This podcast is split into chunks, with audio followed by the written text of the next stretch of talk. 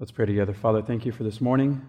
Thank you for that story of choices. And now, as we make a choice to open up your word, to see what we can do to watch and pray, especially in these last hours of Earth's history, that you'll give us insights from Jesus' own example himself. We pray in Jesus' name. Amen.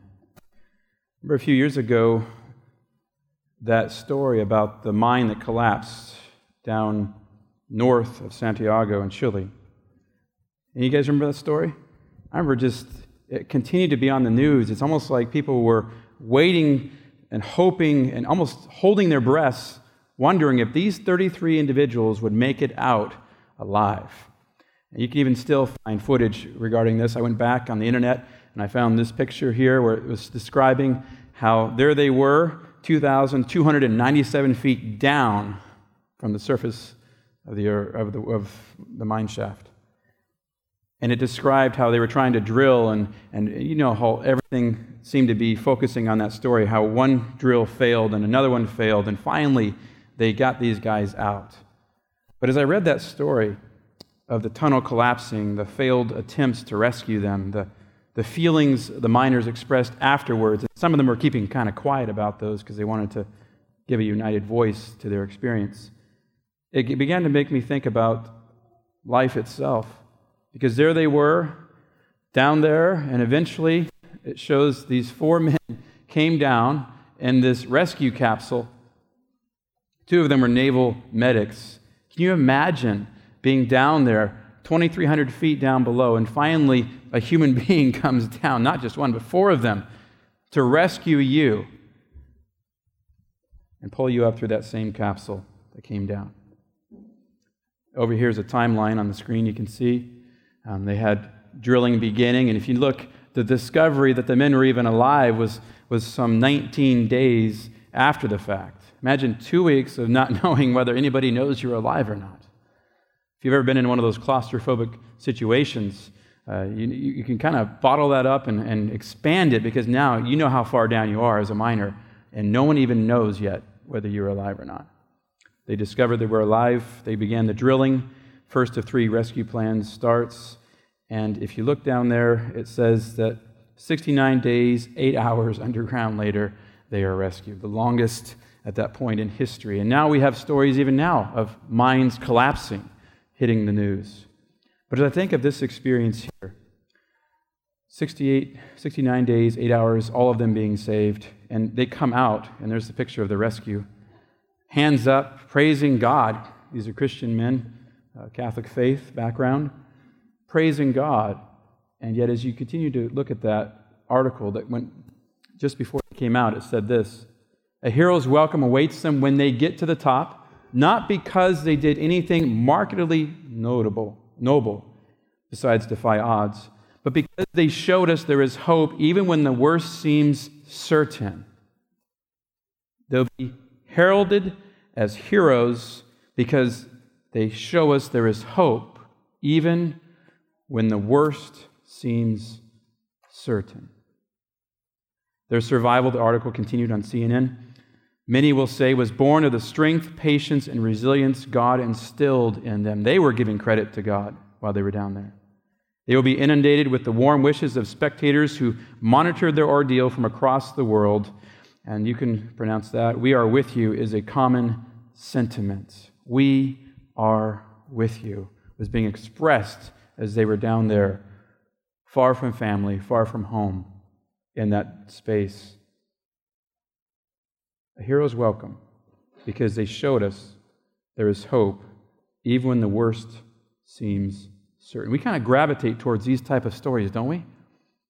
It's like the story of a human experience. We, we somehow relate to this experience, and we want people to know, and we love stories where the outcome is saying, We're with you we somehow can relate to those type of stories. And it appears like when, as I look at those stories, there's a lot of public support, even with the mine collapsing in Turkey, other things like that, more recent. But I wondered to myself, was it, was it a united support because they wanted to, to have joy and letting people know that we're with you? Or was it because sometimes there's this fear, this nagging fear that what would happen if I was in that circumstance?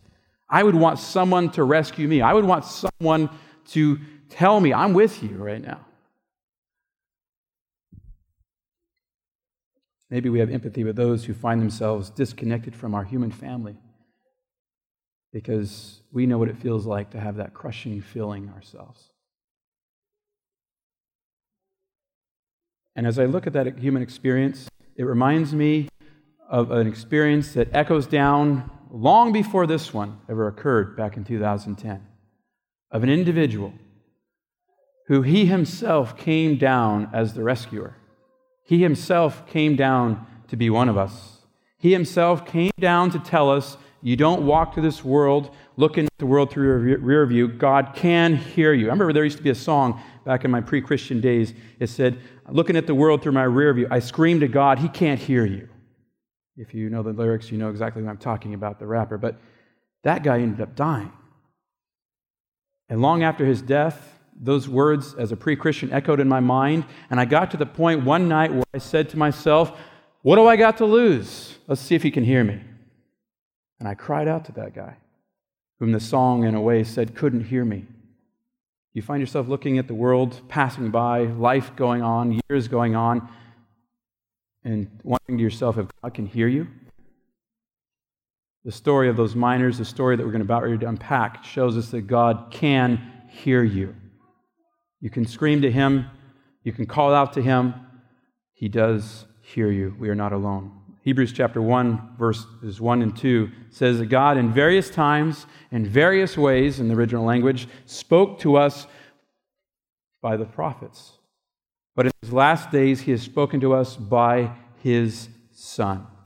He has told us through Jesus and through every single prophet in this word that you are not alone, that you do not face this human experience, whatever it is that you're going through right now, alone, that we are with you. Not only the prophets and people of faith, but our heavenly family is with us.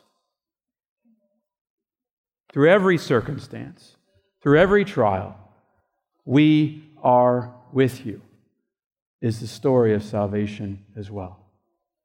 And I can think of no more vivid description or a story that illustrates that heaven is with us, besides the stories the prophets write about, than the story of Jesus, who is literally the I am. He says, I am with you. But as I look at his story, I find if we look at him carefully, like Kenneth Cox used to say in his old evangelistic sermons, watch him like a hawk. Look at all the details. Let's watch him for a few minutes. Let's see if it plays out in our lives that Jesus knows exactly what we're going through.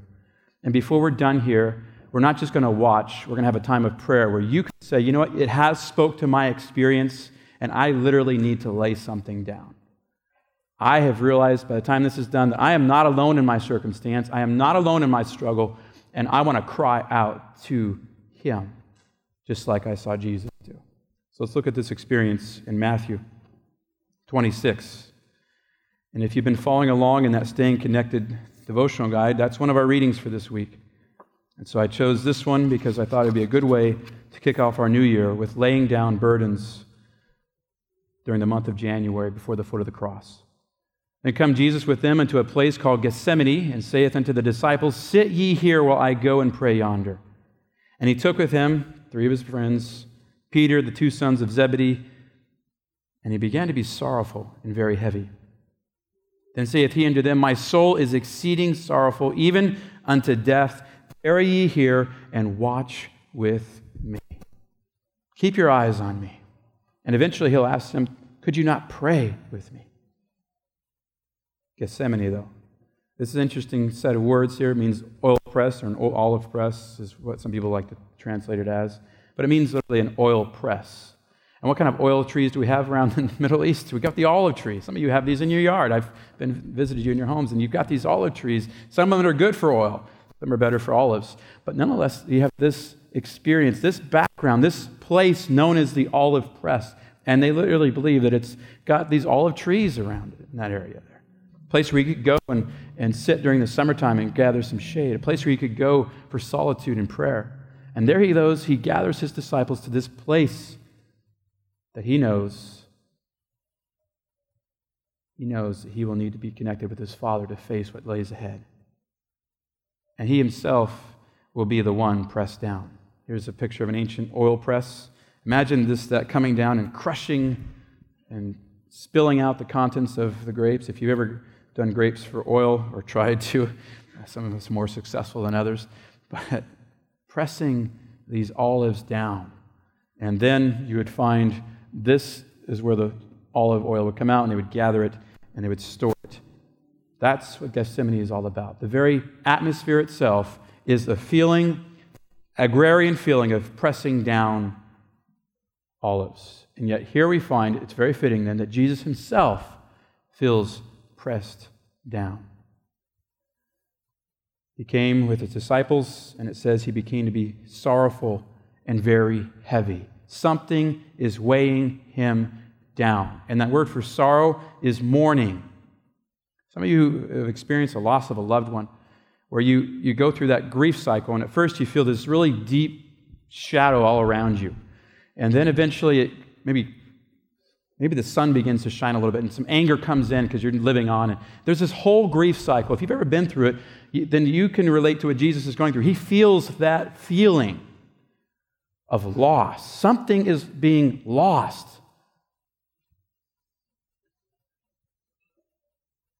And the word for sorrowful is mourning. He has gone from a prayerful attitude to feeling weighed down, sorrowful, because something is being lost. You say, well, what is it? Well, it's something spiritual. It has to do with his connection with his Father. Something is pressing him down and separating him from his Father to the point where he feels a loss with heaven. And it says heavy, it's the idea of being, you know how you have that backpacking experience, or, or maybe when you were younger, you, you pack too much into your in a pack and you're going for a hike and it just weighs you down and you wish you could just drop that thing. It's uncomfortable. This, that's physical. This is spiritual.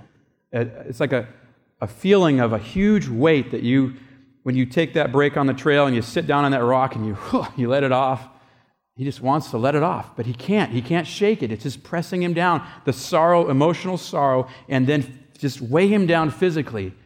Draining, feels like it's draining his very life out. So Gethsemane truly is an olive press, isn't it? It surely is pressing him down. And some Bible dictionaries, or you go to Greek definition lexicons, they say it's almost like a foreign weight. In other words, it wasn't not something you're accustomed to. What is it that's spiritual, foreign, that he is not accustomed to, that separates him from his father, that weighs him down to the point of death? We'll come to it in a minute. But is it clear that he's a man of sorrows here? Isn't it clear that he feels like he's in a situation where he's all alone? And he said to them as he comes back, My soul is exceeding sorrowful. That's that mourning, same word again. Now it's getting worse. It's, it's getting exceedingly now, even unto death. Tarry here and watch with me.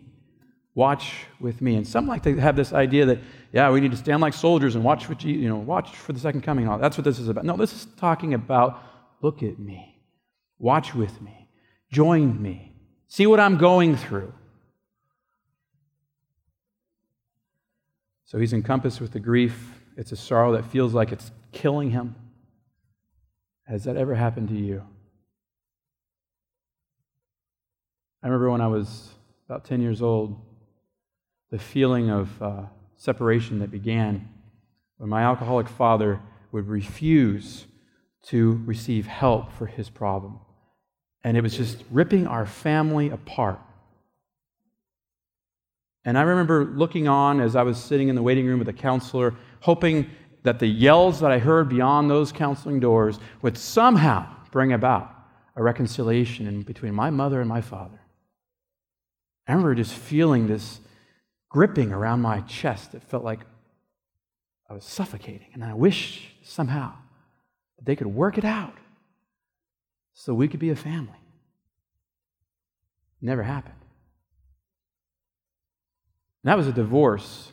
Some people say divorces are worse than uh, actual death because the person lives on and, and there's that emotional possibility of connection, but it never can happen because of choices. And that's what our lesson was about this morning was to our young people, with choices we make.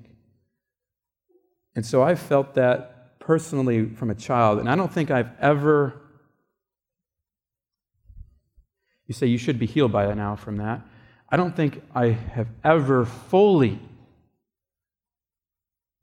this side of heaven, because the experience keeps going on. My mom is still alive, my dad's still alive. I can still hear bitterness and all of that. It kind of like brings back memories. I don't think I can ever fully put that away until he wipes away every tear. You may have never experienced a divorce situation. You may have experienced, and imagine the child who longs for his dad to come home, but he knows he never will. That's what I was going through. And for you, it could be a loved one who's passed away and in the last year or years who you wish above anything, you would love to hear their voice again. You would love to be able to wrap your arms around them. You'd love, you would love to just go anywhere with them and do something, and, and the tools in their tool chest remind you of them, and, and this reminds you of them, and that reminds you of them, and it kind of resurfaces, and, it, and then that weight is there again. Or maybe it's a financial situation where you feel like you're just being suffocated slowly financially, and you wish that there was someone to lift that weight off, and somehow you could not only just get a handle on that, but you could be in control of it. You had any feeling of that heaviness, or maybe it's a certain besetting sin that keeps coming back, and you can know you know it separates you from God, but it, it keeps coming back, and you want to be victorious over it, but after you give into it, you feel that guilt, that fear, that weight that somehow something's between you and God, and you wish that somehow you could overcome that. Or maybe it's you've been in the church many years and you pray to God and you not listen to a rapper say, I scream to God and he can't hear you. But you feel like your prayer bounces off that ceiling or somehow it doesn't feel like what it used to. You can go ahead and just put in your human experience and realize that whatever it is, to feel what he feels there in that garden means he has felt whatever your human experience is. You know, I, I look at this crushing experience of Jesus. It makes mine look small in my life, little things that have added up. And I look at his experience and I see that it almost seems like a fulfillment of Scripture. Those words, I said to myself, they must be somewhere else in Scripture because it's almost like he's known the human experience long before he finds himself experiencing it. And our FBI agents, our young people, here's your answer for one of your questions.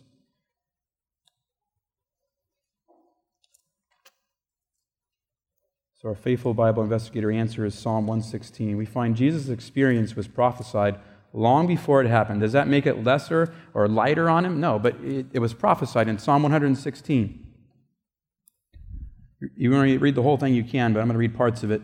Psalm 116 I love the Lord because he has heard my voice and my supplications. We, we like that part of it. Because he has inclined his ear to me. Therefore, I will call upon him as long as I live. And if we stop there, you'd say, Yep, that's me. I want to have a prayer experience with the Lord. I'm going to call upon him as long as I live. Hallelujah. And some of you may be feeling that way. But if you keep reading, you'll find the other part of human experience. The pains of death surrounded me. How could you go from one to then all of a sudden just like almost the opposite? If you've ever been through emotional grief, you know exactly how that can happen. The pains of death surrounded me, the pains of Sheol laid hold of me. I found trouble and sorrow. Then I called upon the name of the Lord. O oh Lord, I implore you, deliver my soul. You ever asked for deliverance from something? I remember when I was younger, it was uh, even friends who backstab and all of that get that experience, it makes you feel that loss and that sorrow for what could have been a lifelong friendship was now all of a sudden ended in a brawl or something. Maybe you haven't lost friends. Maybe you haven't lost a loved one. Maybe you haven't had divorce or some other emotional thing touch your life. If you haven't, then you're a robot because something has touched you at some point. And this psalm is saying that somebody would go through deep sorrow and then they would call out to the Lord, and He would hear them. I'm so glad the psalm didn't just leave him down in the mire and the muck, but it said he would call out, and heaven would hear. And that's where we're going with this experience. Psalm 116 goes on to talk about this idea of calling out from Jerusalem. Guess where Jesus is at? He's near there, isn't he? He's right there in the Garden of Gethsemane near Jerusalem. He's, he's going to be calling out to God, but first, his soul is so weighed down. And so we go back to that text. He says he went a little further. He falls on his face in Matthew 26 and prayed, saying, Oh, my Father, if it be possible, let this cup pass from me. Nevertheless, not as I will, but as thou wilt. When has the Son and the Father ever been at odds regarding the will of the plan of salvation? Never. He said, I and the Father are one. And he prayed for that same oneness for us. And so all of a sudden, you find whatever he's experiencing spiritually is even undoing his oneness with his Father, his connection with his Father. And humanly speaking, he doesn't feel like going forward with the will of God. Isn't this an amazing story? I mean, it's just, it's amazing enough that the creator of the universe would become one of us and let alone experience something like this. When have their wills ever been in contrast? Here's the perfect Savior, the holy friend who goes about healing people, the one who is willing to just lift up those down in sorrow. And yet we find him experiencing separation, guilt, and fears. Why? Because he is becoming, as far as heaven's record is concerned, he is becoming a sinner. You don't like that probably because you want to have him as a perfect Savior, never experienced sin. Well, doesn't Paul say that? For he hath made him to be sin for us, who knew no sin, that we might be made the righteousness of God in him. The only way for Satan to relinquish his hold on you and me is for a perfect record to stand in place of my imperfect record and your imperfect record. So he takes upon him your feelings of guilt, your feelings of shame, your feelings of separation from God and family and relationships, all of that. He takes it upon himself so that you could go free. It's almost like you're the Barabbas in the story. You're the son of the Father that he really wants. That's what Barabbas means. And Jesus goes to the cross, and you go free. And Satan can't touch you because heaven's record says once you accept and believe in Jesus, you're a son of God, child of God. And he comes at you with the accusation, you can literally rebuke him because you are in Christ and you have Christ's righteousness covering you. So, is Jesus sin in this text? Yes. I didn't say he sinned, I said he became sin for us. He is sin in this text. Now you understand the whole serpent being lifted up. He said, I must be lifted up. He became sin through this baptism of fire, this weight being placed upon him and this was the plan from the beginning of the world all the way down through that. Even if you know the plan, isn't it harder than to actually experience it? There he is experiencing it. And so he felt our aloneness. I put a journal entry down before the new year. I was reading this book over here, Healing for Damaged Emotions. I don't agree with everything in the book, but I, agree with the idea you need to face what's happened to you and allow God to heal you. I put deep down when you feel like you're the only one experiencing what you are feeling remember. Remember that Jesus felt that way both at Gethsemane and the cross. You're not alone. He knows what you're going through. In that context, he has felt the root of every human problem. What is the root? The root of every human problem is feeling that no one knows how you feel except for you alone. No one knows what I'm going through. And that's the devil's pit of despair. He wants to keep us there but he is acquainted with my weaknesses and your weaknesses. That's what Gethsemane shows us. And it's not we are with you. Jesus says, I am with you. The one who made you knows exactly what you're going through. And he didn't even have his friends there. Look at the text. It says, he goes up to Peter and them, What, could you not watch with me one hour? We have a hard time watching Jesus for one hour a day, don't we? Do you spend a thoughtful hour each day looking at Jesus? They couldn't. The human nature was there. He said, Watch and pray. That's the title of our sermon. This idea of watching and pray. A thoughtful hour means to watch and pray that you enter not into temptation. The spirit indeed is willing, but the flesh is weak. Not only them, but himself. He felt the weakness himself. So, one hour. As I read that, I thought, maybe then, if I spend some time looking to Jesus, I could overcome, just as he has overcome. Maybe if I look and I decide to see what he has gone through, then that's watching. And then I combine that with prayer, then I could overcome. So I believe the same thing happens for us today. We must watch and pray. Here's a quotation if you need it. Many attend religious servants, services and are refreshed and comforted by the Word of God, but through neglect of meditation, biblical meditation, okay, not this whole empty your mind stuff. Biblical meditation, watchfulness, and prayer, they lose the blessing. They come week after week. They're encouraged. They're pointing to Christ or, you know, something that is encouraging the Word of God. But they go and they, they neglect it during the week. They lose the blessing and find themselves more destitute than before they received it. They leave hungry. They find they have this nagging sense of not being fulfilled and connected. Often they feel that God has dealt hardly with them, so now look what happens. They begin to, almost like they begin to blame God. Then how are they going to treat one another? Well, if they're not connecting with God during the week, they're going to treat one another like they're what they're looking at. And if you're not looking at this, what are we looking at?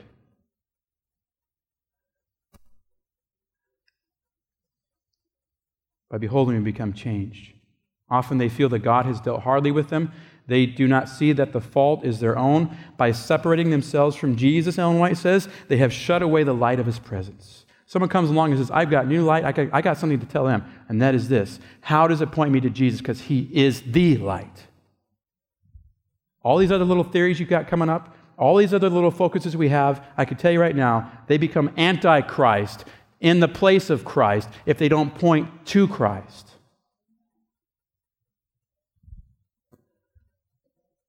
We should study prophecy. We should study last day events. We should look, be knowing what's going on around us. But if that's our staple food, if that's our diet, the love of Jesus will never penetrate that because of the hardness of our own hearts. The love of many will wax cold because of what they see going on around them. And that's exactly what will happen to us if we don't find something that can melt and subdue that. Someone who can melt and subdue that. She goes on. It would be well for us to spend, what is she suggesting? What is she prescribing to the church? a thoughtful hour each day in contemplation of the life of Christ. Not everything else. Yeah, read your lesson, read different Bible study plans, but spend that thoughtful hour looking at Jesus. We should take it point by point. I, I like that. I'm pretty detail oriented. So, point by point, and let the imagination grasp each scene, especially which ones? The closing ones. You want to find yourself faithful at the close of time and look at the closing scenes of Jesus' life. Jacob's time of trouble prefigured Jesus' time of trouble, and we will face Jacob's time of trouble again. And the way to overcome on both sides of Jacob's time of trouble is Jesus. Outstretched arms, linking any sorrow experience to the source of healing, which is Himself.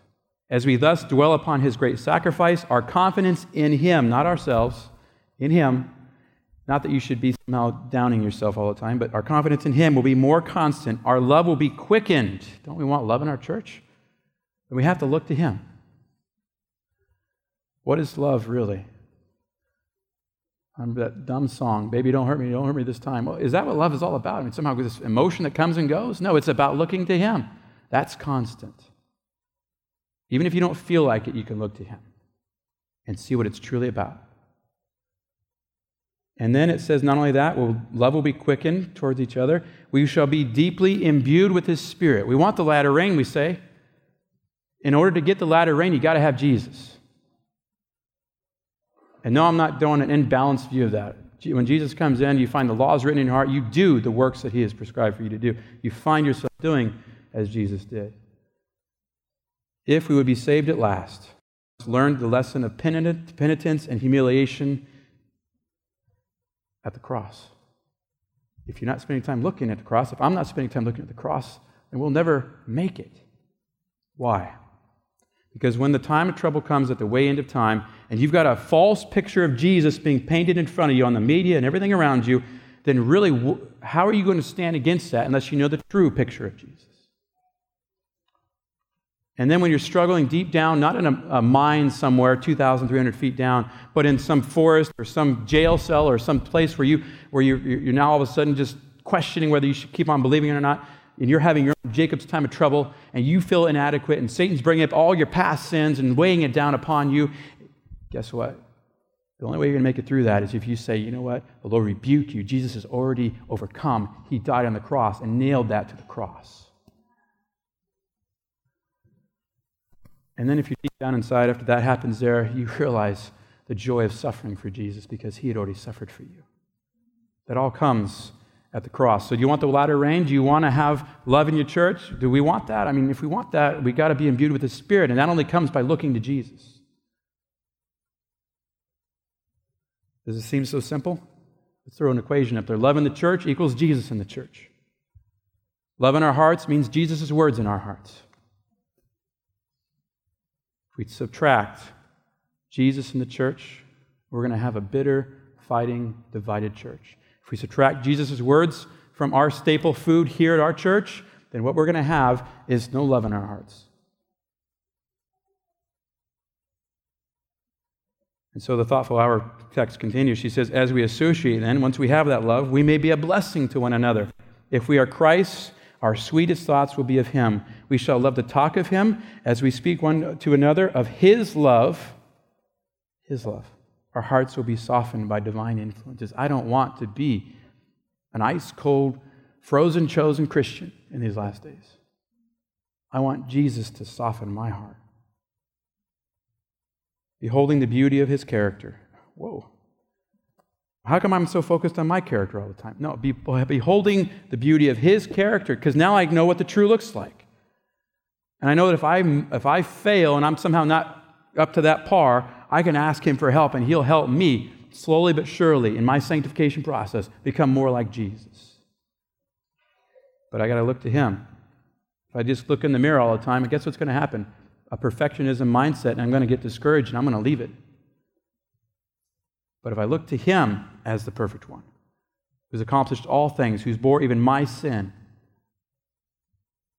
and I see what his character is like, it's encouraging.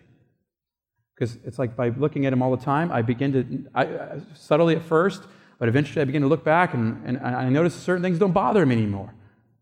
Certain temptations I can literally take and, and, and imagine the cross there and imagine being nailed to the cross, and it takes away the temptation. And so we want love in the church, we got to look to Jesus. We have to watch him and then pray. Read about him daily. Let's keep watching and finish up this text. He went away the second time and prayed, saying, My Father, if this cup may not pass away from me, except I drink it, thy will be done. He remained connected even when he didn't feel like it. And it says, and this must be, if he's spending an hour the first time and he goes away for another time, eh, is this like three hours of prayer? I mean, doesn't tell you specifically in the text, but makes you wonder if it's a three hour watch that he asked him to do with him. And then he came to them a third time, saying the same words. Then he came to his disciples and said, Sleep on now. Take your rest. Behold, the hour is at hand. The Son of Man is betrayed into the hands of sinners. The virgins are sleeping at the end of time. All of them are, but the ones who remain sleeping are the ones who don't focus on Christ. Will we be sleeping or watching? I think that's the key to the ten virgins. Being imbued with the oil, having enough oil, is linked to the word of, words of Jesus. So if I'm not spending any time in them, I wonder then if maybe I become an agent of Satan and a false spirit guides my heart. I'm not spending any time with him. I wonder then if a false spirit guides my heart. And there appeared an angel to him this is the amazing part of the story. It's like all of a sudden, that whole example of those miners, here all of a sudden is a capsule coming down from heaven, and an angel pops out. I mean, here is an angel coming all of a sudden when he's way down to the point, and his even friends are not around, and an angel comes and strengthens him from heaven. We're with you. We're right there with you in the struggle. And being in an agony, he prayed more earnestly. He keeps on praying after that. that angel strengthens him to move on, to keep going forward. To the point where he was able to endure, after that heavenly help came, he was able to endure this sweating of blood.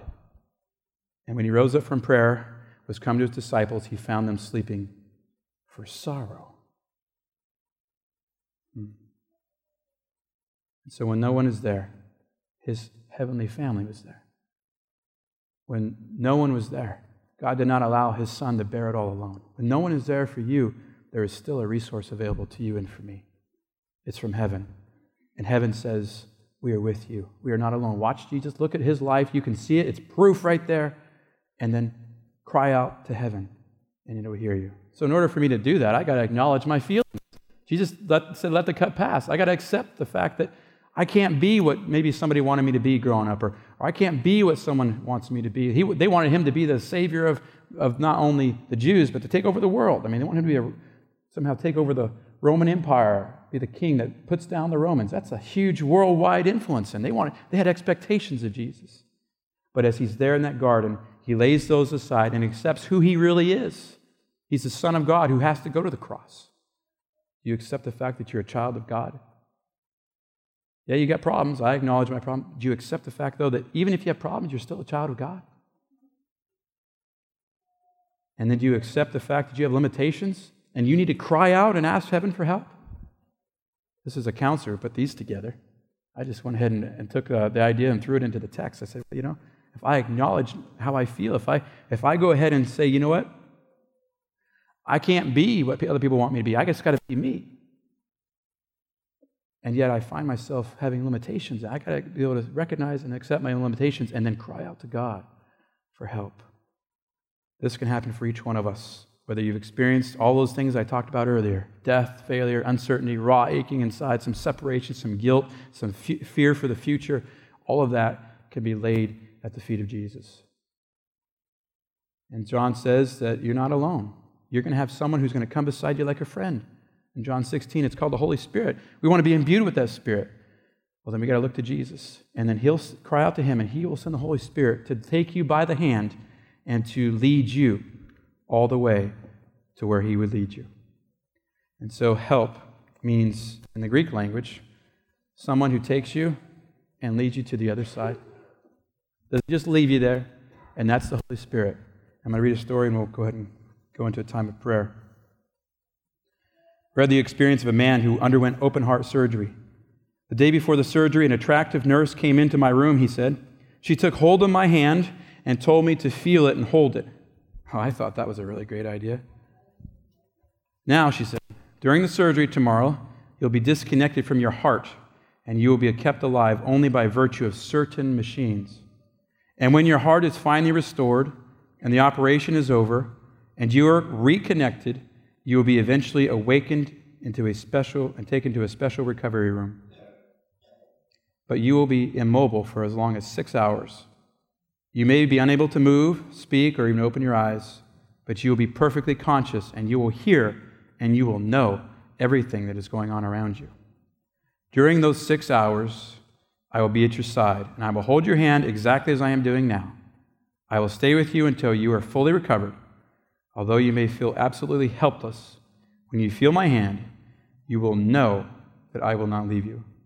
It happened exactly as the nurse told me. I awoke and could do nothing, but I could feel the nurse's hand in my hand for hours, and that made all the difference. Heaven reaches down through the story of Christ to your story and says, even if you don't feel it, even if your experience is telling you otherwise, there's that hand. And that hand's going to lead you through whatever you're experiencing now to the other side. Earth made new. No more pain or sorrow. All the tears wiped away. Miracles beyond description. Let Him lead you through this and beyond. Let Him take your story and make it into something more beautiful. Watch Him, spend time with Him, and call out to Him. This morning, what we're going to do, and we're already kind of approaching our lunchtime. But I have a sense that there could be a story within a story here. As I'm telling this, you could see your story. You may be saying, you know what? I've carried some heavy burdens. And here I am in 2015, and I feel like they're still there. I wish that there was a way I could just put them aside. According to this text, and according to what we've read, you got to cry out to Him. And you say, Well, I do that. I, I, I don't feel it. All right, then we'll provide a hand for you today. Someone who will literally take you by the hand and pray with you today if you want. It will be like that nurse in that story. And it'll be the expression of our church saying, We are with you during this struggle or this past emotional problem or, or whatever it is that seems to be plaguing you today. It could be a simple prayer request, it could be something more complicated. But I've asked our, some prayer leaders to come to the front here, and I'm going to ask them to come here uh, and stand here for a moment so you can see. These people are going to be here to pray with you. And our service, you may say, I don't need it today. That's fine. You can, you can leave after the closing song if you don't need this. But if you need someone to pray with you regarding some heavy weight, regarding something that maybe has overcome you and you want to overcome it, maybe regarding some past hurt or feelings, or maybe even you feel all alone sometimes and you wish that someone was right there holding your hand praying with you sometimes. Whatever your experience may be, we're going to provide, as the closing song is being sung, you can come to the front anytime you feel impressed. And between them and myself, we will pray with you. And once the closing song is done, everybody, you, you can be dismissed if you, if you don't have a need to stay by. But if you have a need to stay by, you can stay by for as long as you need. And we're going to transform this little church building here in the front to, from the Garden of Gethsemane to a garden of prayer, where you can be doing what Jesus did. You've seen his struggle. You know he knows what you're going through. Now it's time to lay it down with him. So I'm going to invite um, the AV people to put the song up on the screen. And as we sing this song, if you feel like there's something you need to lay down, it could be anything, then I invite you to come to the front whenever you feel impressed to come.